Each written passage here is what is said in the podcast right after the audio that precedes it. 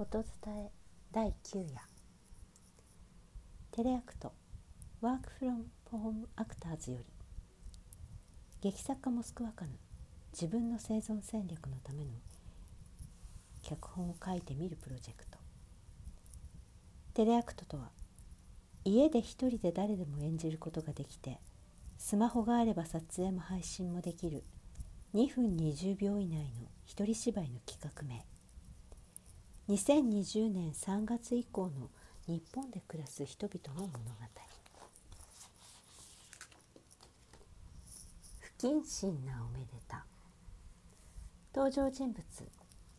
妊娠中の女性が1名。女性が1名。部屋で友人に電話をかけている。もしもし。まゆこ今大丈夫？うん。うん。いやあのさ実は妊娠しまして。ありがとう。うんもう待ちに待ったよ。うん。会社の方は普通にあるんだけれど特に休業とかテレワークとかうちないし。でも特別に休みにしてもらってる。まあね。でもその間お給料出ないから大変だけど。いやでもありがとね。喜んでくれて。なんかまだあんまり人に言えなくてさ。なんか不謹慎とか思われそうじゃない？大丈夫かな？やそうなんだけどね。でもやっぱあるじゃん。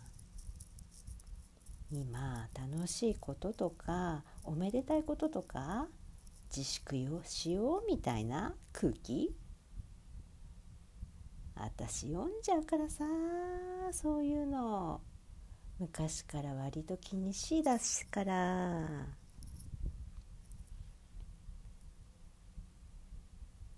うん。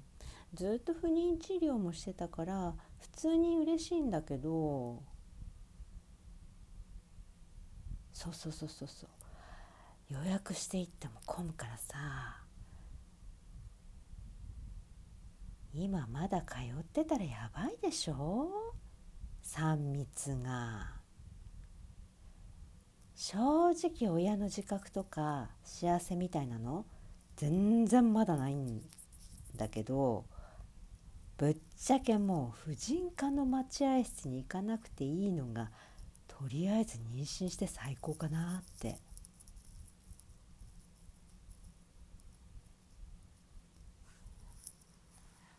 でも多分あれだね。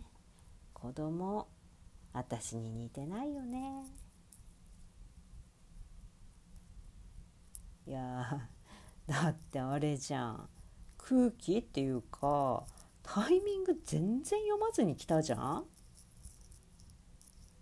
楽しみですよ将来が。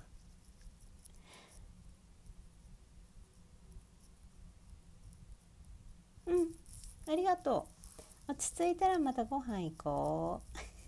じゃあまたね。女性目の前にいない相手に手を振って電話を切る。不謹慎なおめでた。作モスクワカヌ音伝え中山優子でした。明日は3人暮らしをお届けします。